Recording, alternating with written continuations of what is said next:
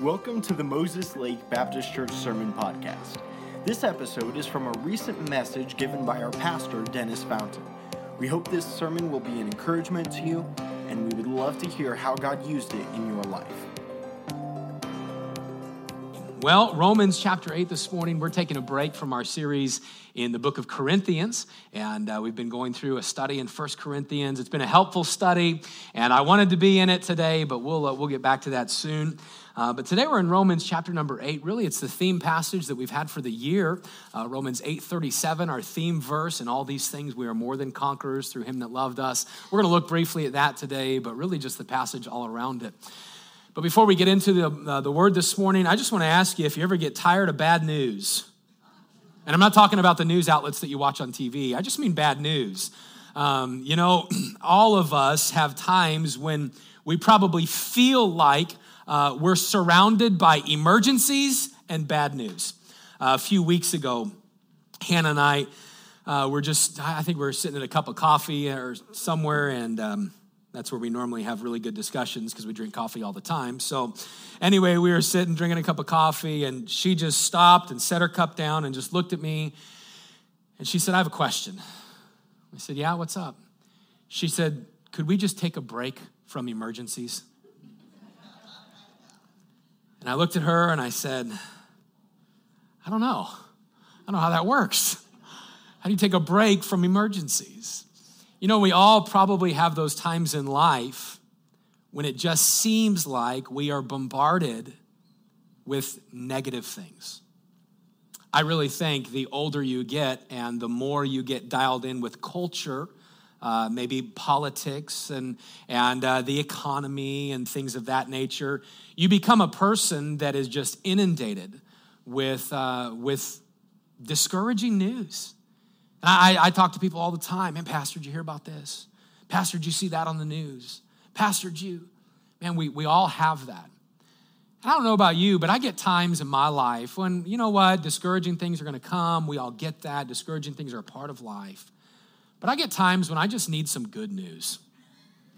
You know what I mean? Like, I just need somebody to tell me something good that's going on. Like, I just need somebody to tell me everything is okay. It's like when you were a kid. Remember when you were a kid and I don't know if you had that parent, but you have that, that situation that just comes up and you just need a hug. You just need mom or dad to hug you, and, and you don't need them to ask you a bunch of questions. You just need them to say, everything is okay. Hey, hey, you're safe. Everything is okay.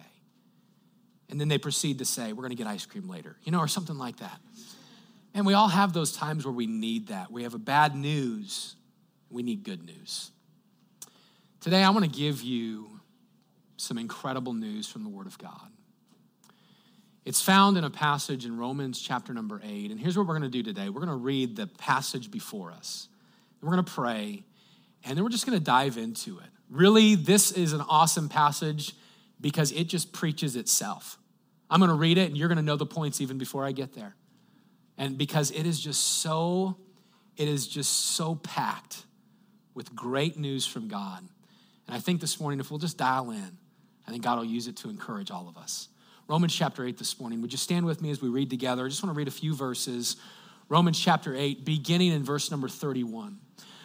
Romans chapter number 8, beginning in verse number 31, the word of God says this What shall we say to the, what shall we then say to these things? If God be for us, who can be against us? He that spared not his own son, but delivered him up for us all, for us all, how shall he not with him also freely give us all things? Who shall lay anything to the charge of God's elect? It is God that justifieth. Who is he that condemneth? It is Christ that died, yea, rather, that is risen again, who is even at the right hand of God, who also maketh intercession for us. Who shall separate us from the love of God, the love of Christ? Shall tribulation or distress or persecution or famine or nakedness or peril or sword? As it is written, For thy sake we are killed all the day long. We are accounted as sheep for the slaughter. Nay, in all these things, in all these things, we are more than conquerors through him that loved us. For, because I am persuaded that neither death, nor life, nor angels, nor principalities, nor powers, nor things present, nor things to come, nor height, nor depth, nor any other creature shall be able to separate us from the love of God which is in Christ Jesus. What a passage. I mean, it is, it is just filled with some great things. So this morning, I don't know about you, I just titled the message, Give Me Some Good News. And today we're gonna, we're gonna get some good news from Paul, inspired by God for your heart and for mine today. I'd like to pray with you and, and get right into the Word of God. With our heads bowed and our eyes closed, would you, just in the privacy of your own heart, would you pray and give God permission to speak to you? God, I give you permission to speak to me today. And then would you make a, a commitment to the Lord? God, if you speak to me and when you speak to me, I'll respond to you today. I'll make a decision based upon how you speak to my life today.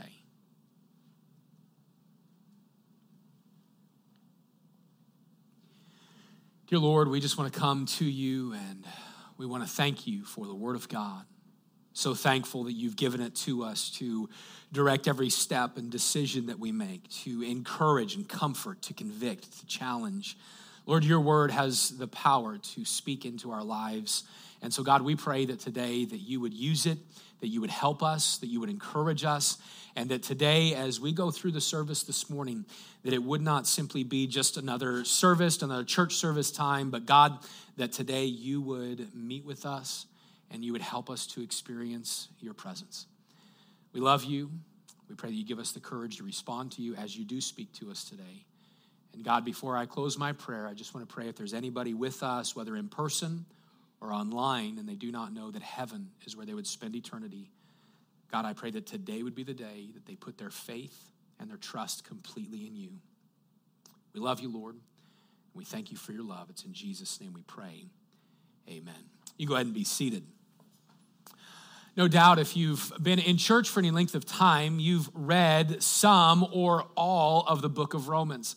I love the book of Romans. It's actually written to a number of house churches in the city of Rome of course, written by the Apostle Paul. Uh, he's very familiar. If you've been at our church for any length of time, we study the Pauline epistles quite often, and actually, First Corinthians written by Paul, but Romans was also written by Paul. At one time, his name was Saul of Tarsus. Acts chapter 8 is when we're really introduced to him, and he was a great persecutor of the early Christians in that early church. But then, Acts chapter 9, man, God got a hold of Saul's life, and, and he trusted in Jesus Christ, put his faith in Jesus, and, and God changed Saul's life and he turned his name into Paul. And so no longer is it uh, Saul the accuser and, and the persecutor. Now it's Paul the preacher and the church planter. And God would use Paul to travel all around the known world to start dozens and dozens and dozens of churches. One of the places that Paul desired to travel to was the city of Rome. As a matter of fact, if you went back to Romans chapter number one, you would read there where Paul writes to them, I desire to come to you. I really want to come and, and speak into your life. I want to lead people to Jesus there. I want to help you grow in the Lord there, but I can't come at this time. So, since I can't come, I just want to write to you about some things. And Paul begins to write to them, the book of Romans, this letter that is filled with incredible doctrine. He writes to them, the first three chapters are really about fallen man, how every single person is a sinner before God. Whether you're a Jew, whether you're a Gentile, whether you're religious, whether you think you're close to God or not close to God, every single person is a sinner before God. Chapters four, five, and six are what God did because of our sin. Well, what did God do? Well, He sent His Son. He died, Jesus died upon the cross so that you could be saved. Romans chapter 5, verse number 8. But God commendeth his love toward us, and that while we were sinners, Christ died for us. And, and that's chapters 4, 5, and 6 kind of focus in on that. Chapters 7 and 8 kind of talk a lot about then the, the blessings of what it means to receive God. Romans chapter 7, Paul talks about victory. Really, Romans 7 and 8 is all about victory. Romans chapter 7 is a famous place because Paul says this he says the, the famous kind of internal argument that he has of the things that I don't want to do, I do, and the things that I do want to do, I don't want to do. And, and then he just kind of gets frustrated. He says, Oh, wretched man that I am, who shall deliver me from the body of this death? And then verse 25, I thank Christ Jesus our Lord. Why? Because he is able to deliver us from any vice or addiction, or he's able to deliver us from any sin. There is, Romans chapter 8, verse number 1, there is therefore now no condemnation to them who are in Christ Jesus man, you have opportunity now to not walk after the flesh, but to walk after the spirit. Romans 8:15, when you receive Christ, you're adopted into the family of God, whereby we cry, Abba, Father. Man, since I'm adopted into his family, God's not, he, he's given me that, that spirit, the Holy Spirit in my life, and I become an adopted child of him, and I can go before him every day. And so Paul is really, just go read Romans 7 and 8 sometime. He just talks about the blessings of knowing God. But then, but then you come to the end of Romans chapter number eight. And the end of Romans chapter 8 is like, it's like that text message that you get from somebody that has like a thousand exclamation points on the end of it. I don't mean to be rude at all to, um, to the, the uh, let's see, the wiser people. But my mother, when she texts, my mom always texts in like capital letters all the time.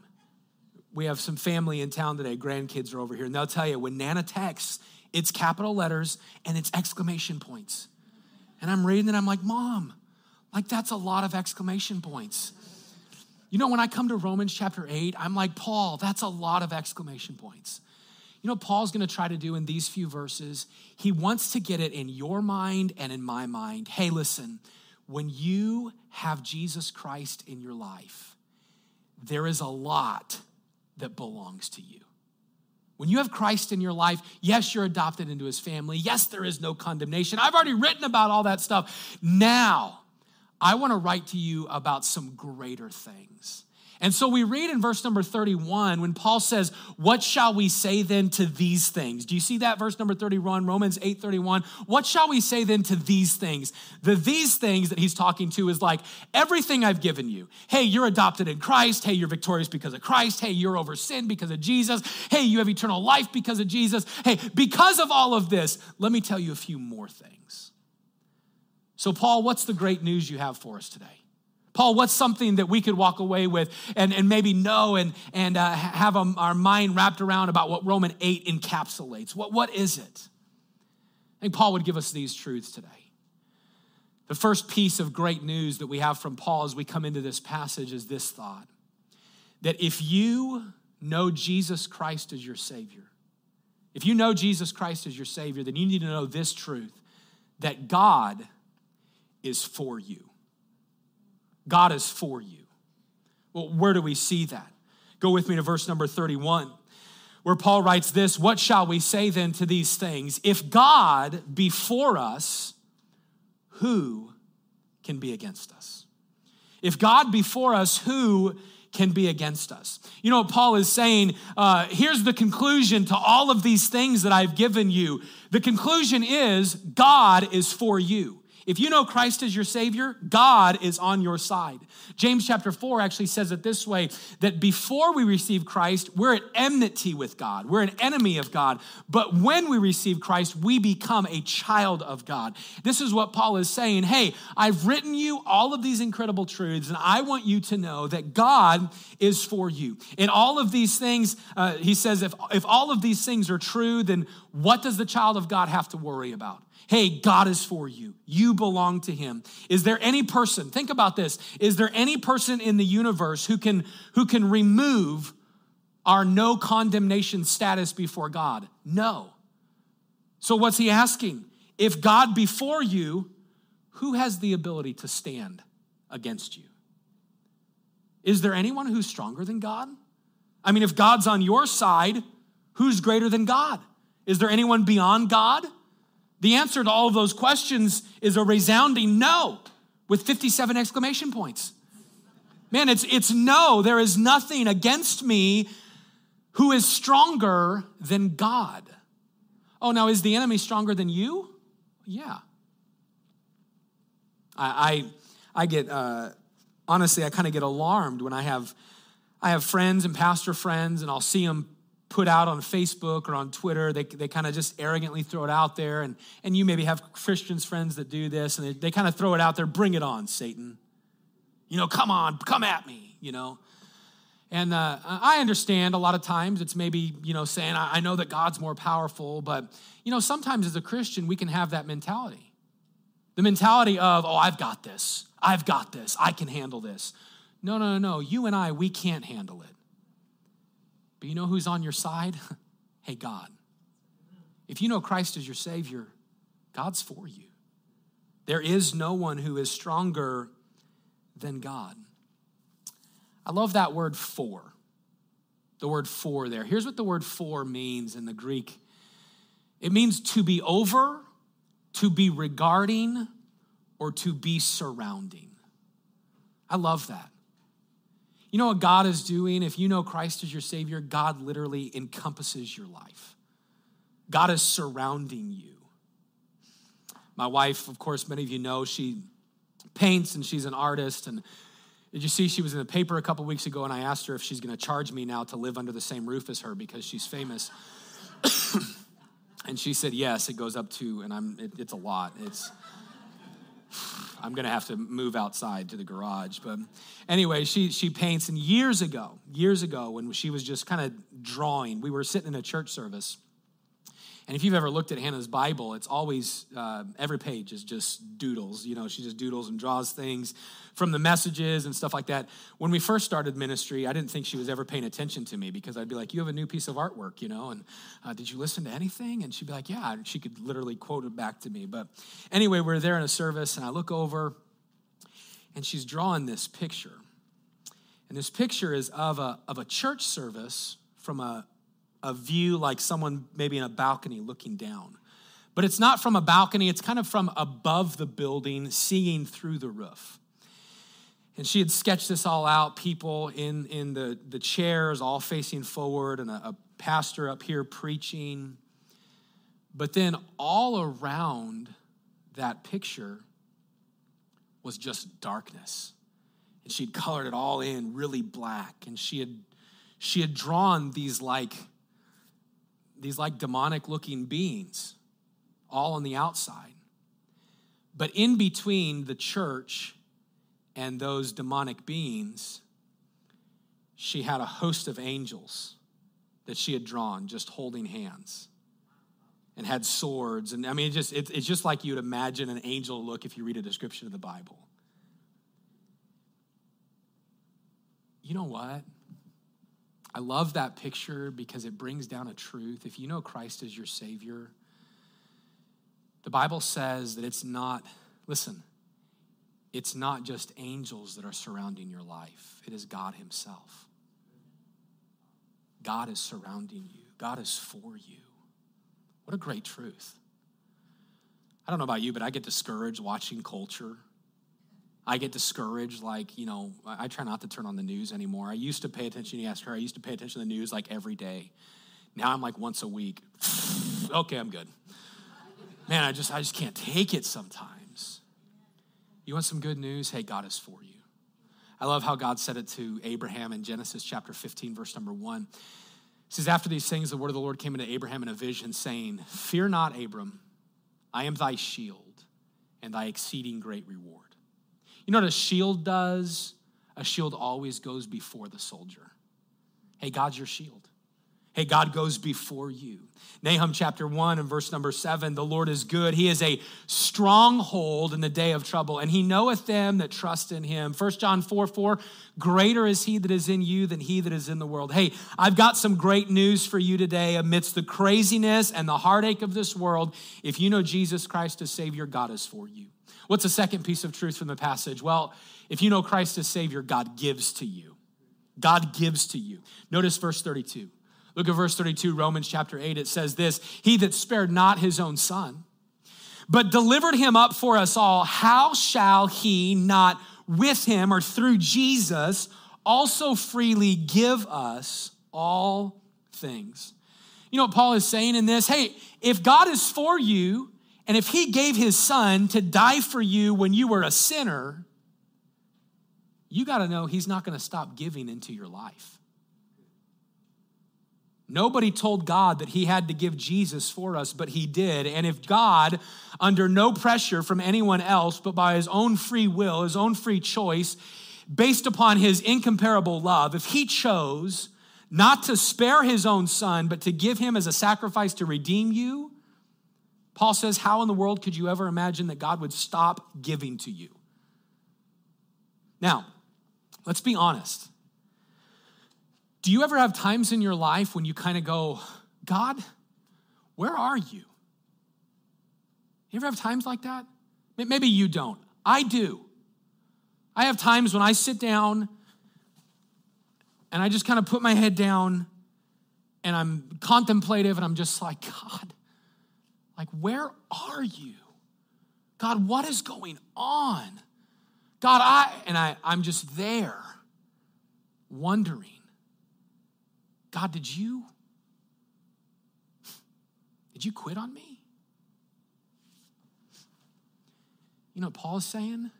If he gave his son to die for you, he ain't quitting on you.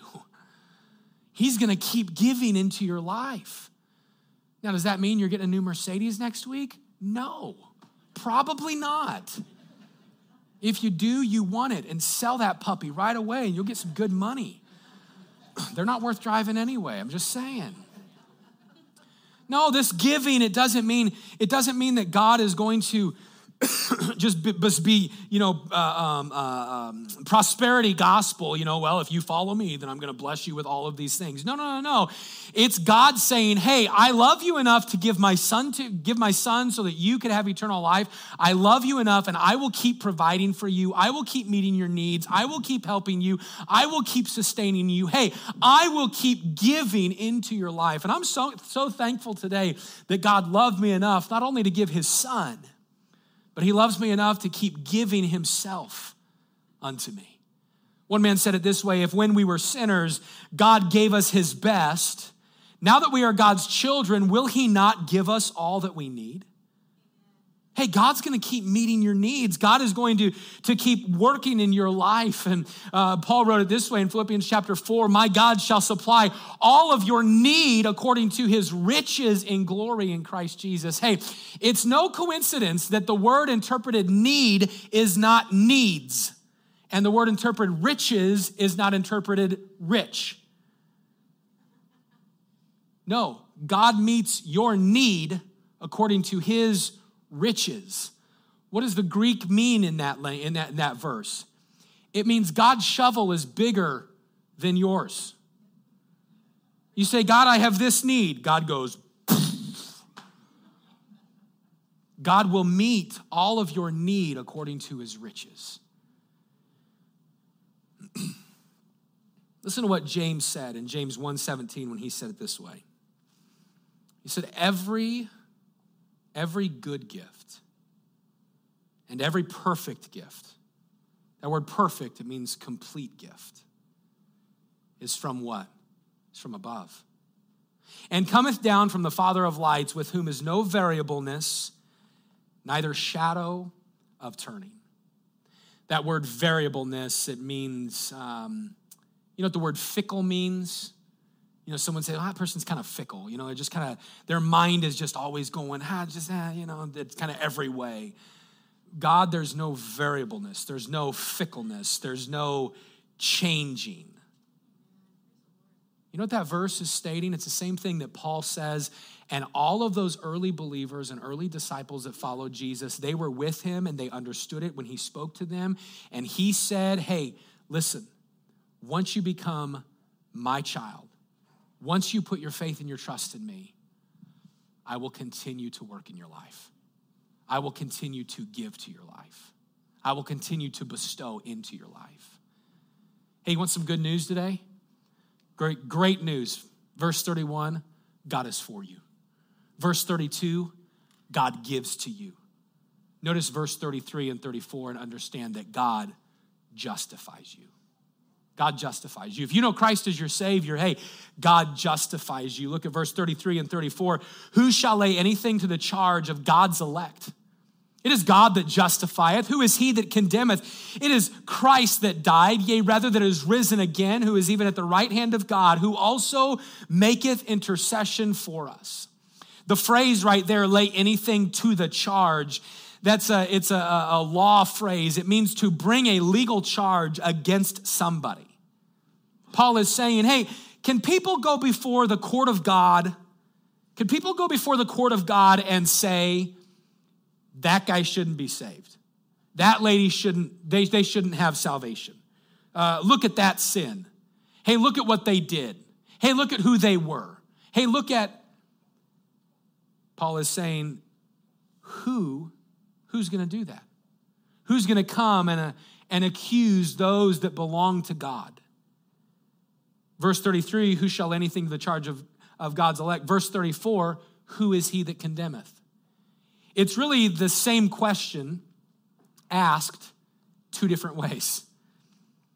And the question is who has a chance to bring anything against you if you belong to God?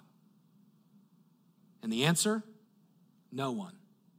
Well, why is the answer no one? because it is God that justifieth. Hey, if I'm made right by God, no one can ever make me not right with God. It's God that justifieth. It is Christ that died. Hey, hey, that person who accuses, the enemy, the devil who accuses, he didn't die for you. It is Christ that died. Yea, rather, oh, this is Paul. Listen, Jesus died for you Oh, and by the way, he also rose from the dead to prove to you who he was and that he could be trusted. And what else is he doing? And now he's sitting on the right hand of God interceding for you. The word justifies, it means to be made completely righteous before God. You might have heard the word justified said this way Justified means just as if I'd never sinned. Justified, just as if I'd never sinned. I'm made righteous before God. when a person puts their faith and trust in the finished work of Jesus Christ, when he died on the cross, was buried, three days later, rose again from the dead. When a person puts their faith and their trust in Jesus and believes upon him, the Bible says that because of Jesus, we are made right before him. That's the word justified. Here's the thought then.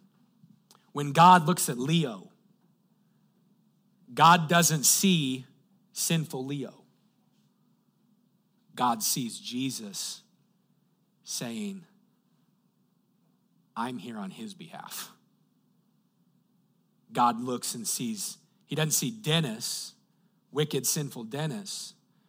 No, because I'm justified, because I've been made right before God with G- because of Christ, God now looks at me and says, I don't just see Dennis, I see my son, Jesus, standing for Dennis. It's God that justifies. And you know what? One man said it this way once God justifies, that settles it. I believe this book, this living Word of God, it teaches that once you receive Christ, He's in your life forever. We'll see that in just a minute from the passage. But what God justifies, that settles it. Man, I'm thankful today that it's God that justifies. Listen to how Paul wrote it at the beginning of Romans 8. He said, There is therefore now no condemnation to them which are in Christ Jesus. Man, I'm so thankful today I'm not condemned. You want some good news this morning? Some good news this morning is that God is for you. Some good news this morning, verse 32, God gives to you. Verse 33 and 34, it's God that justifies you. Notice then, verse 35, it is God that loves you. I love this one. I love verse 35 when it says this Who shall separate us from the love of Christ? Hey, who or what shall separate you from the love of Christ? We're going to look at the security that we find in this verse in just a minute. But before we get to that, we need to know about the love that is stated in verse 35, as well as verse number 38 and 39, when it says that nothing shall separate us from the love of God, which is in Christ Jesus. I'm just going to cut right to it today, and I'm going to say this that you are loved by God not because of you you're not loved, let's listen. Dennis Fountain is not loved by God because I'm anything special, because I'm not. No, I'm loved by God because He's special. You're not loved by God because you have this great worth to bring something to God and offer it to God and be like, hey, God, look at who I am and what I've done. And God, look at all of my accomplishments. No, listen, it is God. It is His love that's based upon who He is, not who we are. And that's a good thing. Some, someone might say, well, Pastor, that's kind of negative. You're saying that I'm just nothing but a sinner, Pastor? Yeah, yeah, I am. Oh, I came to church to get encouraged. All right, I'll encourage you. You are a wicked sinner. I'll encourage you even more. You ready for this one? The Bible says that you're so wicked that your wickedness is like absolute filthy, disgusting, dirty rags before God. That's what your life and my life is before God. Aren't you encouraged? And you know what? We could hear something like that and be like, no. Because even though I'm a sinner, Christ loves me. If his love was based upon you, do you think there might have been a time in your life when you, you know, kind of disappointed him and he was like, all right, I'm done loving you? If you don't think that, then uh, if you're married, ask your spouse. Because every married couple here, listen, every married couple here, uh, you, um, you got married and you're like, oh, we love each other. And then three weeks later, you were like, oh, what in the world did I do? Like, we didn't do that. Where's Craig Hatch? Liar! And you know what? If love, if love is based upon what we have to offer, we could never keep God loving us. But listen, nothing, I'm going to say it again with exclamation points at the very end. Nothing in the Christian life is performance based. It's not. It's not. No, you know why God loves you? Here's how John wrote it He that loveth not knoweth not God. Why? Because God is love. You, you, you know why God loves you? Oh, we've known and believed that the love that God hath to us. Hey, God is love, and he that dwelleth in love dwelleth in God, and God in him. You want to know why God loved you? Oh, because he loves you with an everlasting love. You know why God loves you? Really, it's all because of who He is. His love is based completely upon Him. I say this often at church, and it's a verse that I will continue to say.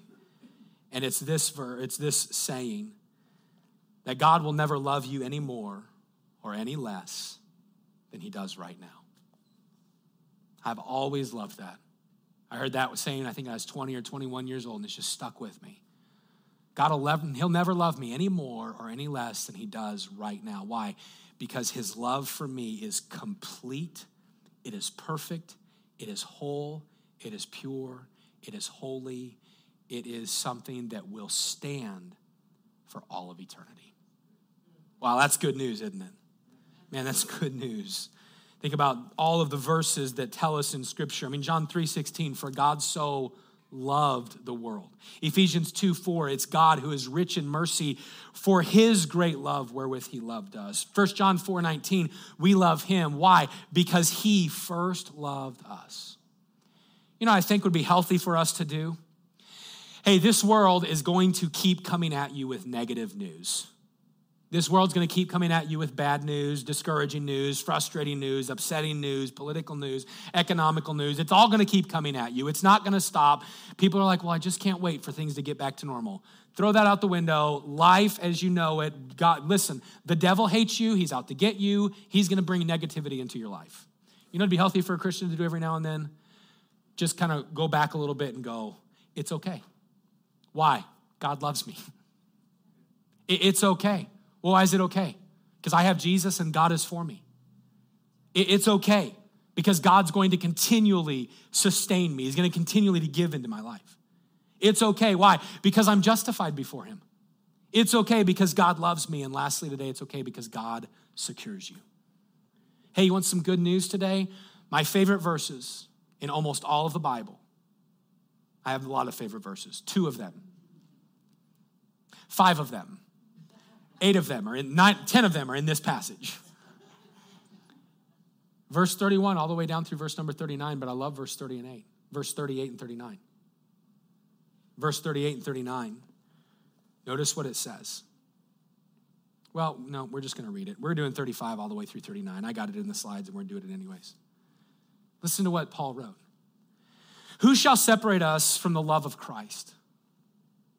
Shall tribulation Word tribulation means pressures.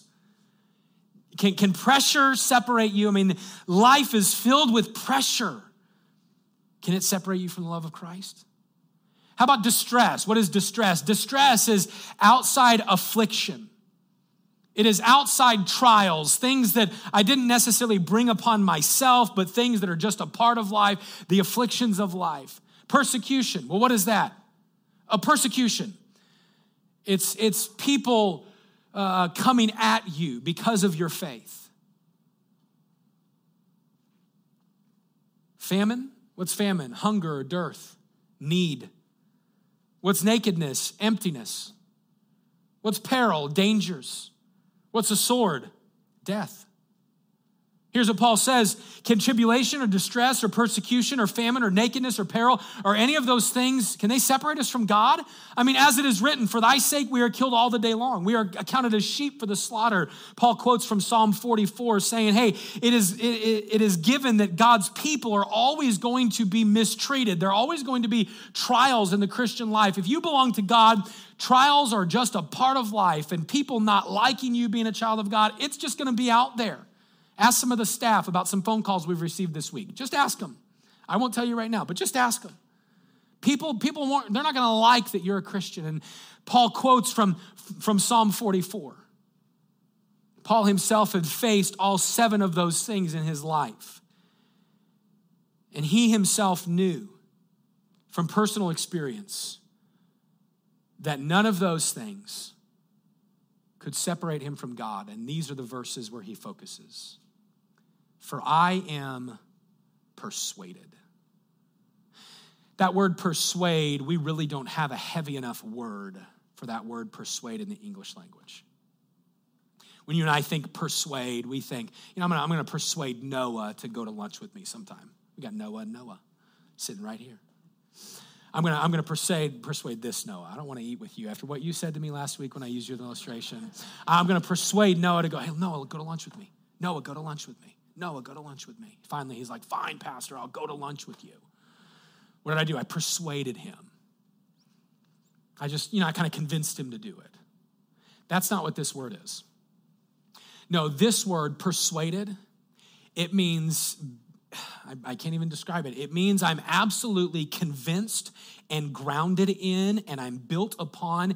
This is a foundational truth that I have. Paul saying this. This is a foundational truth that I have in my life that God has given to me, that God gives to every single person who knows Jesus Christ. You can have the solid truth and be convinced that neither death, death is not going to separate you from God. Life, the trials of life and just living, it's not going to separate you from God. Principalities and powers, the atmospheric things around us that the devil tries to use to come at you, hey, it's not going to ever separate you from the love of God, nor things present, nor things to come, the future, nor height, nor depth, nor any other creature shall be able to separate us from the love of God, which is in Christ Jesus our Lord. You know what Paul is saying? Hey, listen, if you know Christ as your Savior, you're secure. You're going to heaven. You've got a home based upon Jesus, not based upon you. You are loved by God. You are justified by God. God is completely surrounding you. God is on your side. God is with you in every trial. Hey, listen, no matter what comes your way, nothing will take you away from God. I don't know about you, but I love that. I love that. Why? Because then nothing is based upon Dennis Fountain. Because I can't keep myself secure. No, God keeps us secure. Jesus said it this way in John 10, 28 through 30. He said, I give unto them eternal life, and they shall never perish, speaking of those that believe in him. Neither shall any man pluck them out of my hand. Oh, by the way, my Father, which gave them to me, he is greater than all, and no man is able to pluck them out of my Father's hand, and I and my Father are one. No wonder Paul wrote Romans 8 37. In all these things, we are more than conquerors through him that loved us. Hey, in all of this, in all of this, you're more than a conqueror. That's been our theme for the year, and we've learned about what it means to be more than a conqueror, but literally, it means to become a super conqueror. What does that mean? It means that you have victory after victory after victory after victory after victory after victory, and the devil can throw whatever he wants at you, but he cannot remove you from God's family. The devil can throw things at you, but he cannot make it where you will spend eternity in hell if you've received Jesus Christ as your Savior. Hey, you are more than a conqueror, not because of you, not through yourself. No, I'm more than a conqueror through him that loved us. This is a promise with no conditions attached. This is not a, if you do this, then I will. No, this is a, I will. You know Christ? You're, a more, than a, you're more than a conqueror. What great news. As I think about being more than a conqueror and having security in Christ, you remember playing tag as a kid? And picking home base. If you were like me, that kind of, you know, slower kid, everything became home base. You know, you're about to get tagged, you're like, home base, home base. And you're about to hyperventilate and you're touching a tree and they're like, that's not home base. Home base was the garage. You're like, no, we changed the rules. It's home base. You're like, well, I'm going to wait. And you're like, I'm fine. Home base, I'm safe and then they leave and you run again. You're nowhere near the tree, you're nowhere near the garage, and you're like, home oh, base. Home base. They're like, the pumpkin is not home base. Yeah, we changed the rules again. You know, when you're a kid playing tag, you just want to be safe. I don't want to get tagged. I want everything coming at me. I'm listen, no, I'm home base, home base. You know, as a Christian, you know what you can do every day, no matter where you are? Like home base. I'm in the car, home base. I'm at home, home base. I'm at my work office, home base. Say, what do you mean, Pastor? You're secure. You're safe in Christ. Nothing can separate you from the love of God, which is in Christ Jesus. Wow. Some good news, isn't it? You want great news? Hey, God is for you. God gives to you. God justifies you. God loves you and God secures you. But maybe you're here today and you'd say, Pastor, you gave all those thoughts and you said those belong to a person that know Jesus Christ. Maybe you're here today and you'd say, Pastor, I don't know Jesus Christ. I want to ask every person in here to think about this question Do you know 100% that Jesus is your Savior? Do you know that? Are you confident that if you died today that you would be with God? You say, Pastor, how can we be confident of that? Well, the Bible tells us that Jesus Christ was God's Son. He lived a perfect life. He came into this world, lived a perfect life. And at the end of his life, 33 years in, he died upon a cross. And he didn't, he, no one took his life. No, he gave his life in the sense that he laid his life down as a sacrifice on the cross. Well, what was he sacrificing for? He was sacrificing for your sin and for my sin. You see, our sin separates us from God. For all have sinned and come short of the glory of God. We can't obtain God and a relationship with him in and of ourselves. We cannot do that. We are literally separated from God, born sinners. Think about that, being born a sinner. Pastor, you're back to the discouraging stuff again. Yeah, it's going to get worse. Discouragement. You ready for this? You don't have to be taught how to sin. Like, I love my kids, but all three of them are wicked sinners. say, how dare you say that? Well, they got it from their mom and their dad. I never had to sit my kids down and say, now, now this is how you tell a lie. Hey, now this is how you beat up your brother. Hey, now this is how I never had. Well, beating up your brother is really not a sin. Uh, this is. I didn't have to sit them down and explain what sin was. No, we're born sinners, and that's why Jesus Christ died on the cross. He died for your sin.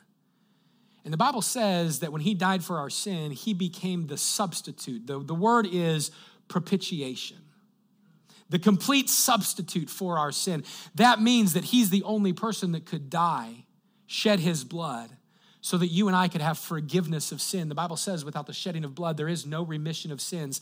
If Jesus had not died, forgiveness could not be offered. But Jesus died. He was buried, and three days later, I already said it, but he rose from the dead. Why did he do that? He did that to prove that he was God and to prove that he could be trusted. You see, because for three and a half years, he had said, Hey, believe on me. For three and a half years, he had said, Hey, I'm the Messiah. For three and a half years, he had said, Hey, believe in me. Hey, put your faith in me. And so when he rose from the dead, he was proving to everybody everything I've told you is absolutely true. So, how does, how does one believe on Jesus? Oh, they have to go to church. Nope. going to church can't get you into heaven. There's not going to be anybody that goes to heaven that's there and says, Yeah, I got here because I was really faithful to church. Now, I'm a pastor and I'm telling you it's good to be in church, but going to church is not going to get you to heaven. Well, I'm here because I got baptized. Nope. Nope, baptism is not going to get you to heaven. Well, I'm here because I'm a really good person. I mean, I helped, helped those old people cross the street. And I remember I did this, and I remember I served in the community, and I remember this. And nope, you're not there because of that. The only reason that people are going to be in heaven is because they've put their faith and their trust in Jesus alone. Recognizing that he was the only sacrifice that could pay for my sin. He was buried, and three days later, he rose again. It's called the gospel, the death, burial, and resurrection. And Jesus did that. Listen, Jesus did that so that you and I could know for sure that we're going to heaven. And the Word of God says it this way in Romans chapter 10 that if you'll confess with your mouth that you believe in your heart that Jesus is who he said he was and was raised from the dead, you'll be saved. For with the heart man believeth unto righteousness, and with the mouth confession is made unto salvation. Hey, do you know that Jesus is in your life? Do you know him as your Savior? No, Pastor, I don't. Today you could. How do I know that? Put your faith in Jesus today. Ask Him to forgive you of your sin and come into your life and save you. If you do know Christ as your Savior today, hey, let's leave here remembering some good news. God is for you, God justifies you, God gives to you, God loves you, God secures you. If you know Christ as your Savior, all of those things belong to you. If you don't know Christ as your Savior, they could belong to you if you would put your faith in Him today. Thank you for listening to this message. We hope it's been an encouragement to you. And if you'd like any further information about our church, we'd like to encourage you to visit mlbc.church.